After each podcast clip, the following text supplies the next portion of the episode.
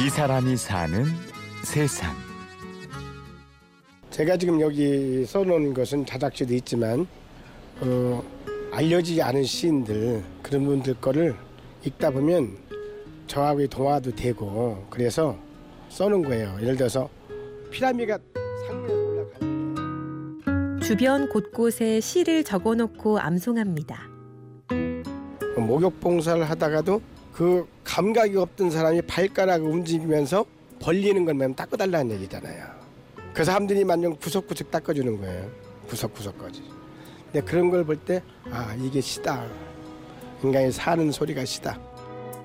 사람들 몸짓에서도 시를 발견하며 시와 함께 살아갑니다. 네, 암수 앞달입니다. 여기저기 시 구절이 걸려 있는 충남 공주의 한 정육점. 정육점과 시는 서로 전혀 어울리지 않는 것들인데요. 시 애호가이자 시인인 정태영 씨는 손님들에게 고기보다 먼저 시를 권합니다. 적어놓은 건 제가 이제 쓰고 이게 애우고 있는 거예요. 내가 애우고 좋으니까 와서 여기 앉아 있는 분들도 봐요.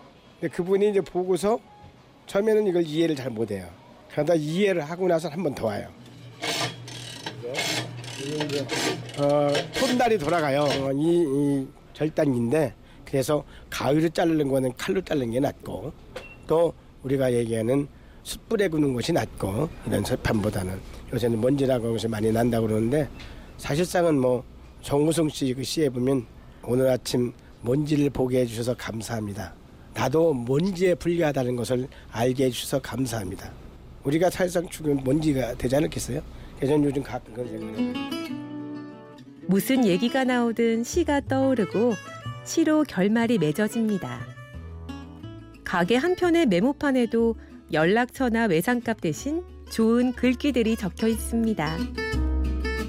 고객의 말은 진실이다. 손님이 짜면 짜다. 손님이 맛없으면 맛없다. 어, 또 여기 뭐 제가 뭐 사람이 경박하면 소리도 경박하다. 이건 뭐 우리 금원이죠, 그죠? 적어놨어요. 앞에 있는 게 꿈이 없는 자에겐 파도만 보이고 꿈이 있는 자에겐 바다가 보인다는 게 써 있었는데 지워졌군요. 그래서 혼란스러운 세파의 한가운데 서보기도 했던 정태영 씨는 삶의 방편으로 정육점을 시작했습니다. 아 제가 이게 그 정육점을 할 적에 어, 팔준 형님께서 어, 지금 여든 둘이신데 어째서 눈살을 찌푸리시면서 내가 이걸 왜 해? 이렇게 이야기를 하셔요. 예, 살라고 이렇게 왔습니다 했더니 너는 이러면 안 되지. 당공후보 되시는 분이 또 오셔서 어, 그분도 그러왔다고 비슷한 이야기를 하시더라고요. 서운한 감을 가져오시고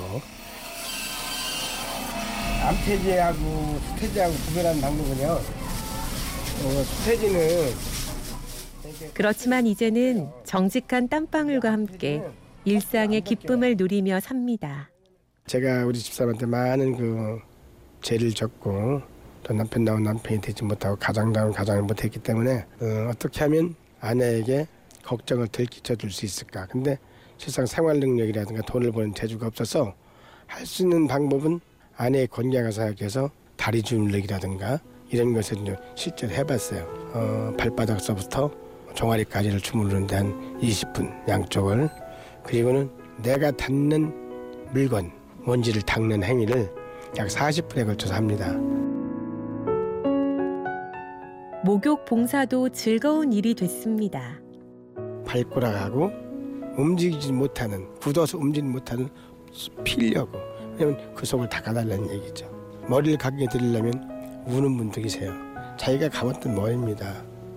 발톱 같은 것도 깎아주고 어, 그렇게 해서 가진 수발을 다 드려요. 그래서 어떤 데 가면은 천사가 왔다, 며느리가 왔다, 딸이 왔다. 동네 며느리, 동네 딸. 어, 이렇게 해서 그 사람이 한 달에 한번 그 오는 날을 기다리는 거예요. 그렇게 살아가는 일상의 한가운데는 늘 시가 있습니다. 예, 저는 이제 뭐 제가 한 200여 수를 암송을 하고 있습니다만은 아침에 일어나면 5시에 나면 기도하고 조금씩 끌적거리면서 그 애우고 있는 200수를 200여 수를 음미를 하는데 애울 때마다 느낌이 틀려져요. 죽는 날까지 하늘을 우러러 한 점 부끄럼이 없기를. 시는 가장 고결한 심성의 발로이기 때문일까요? 시를 쓰며 시와 가까이 할수록 인생을 사는 힘도 생겼습니다.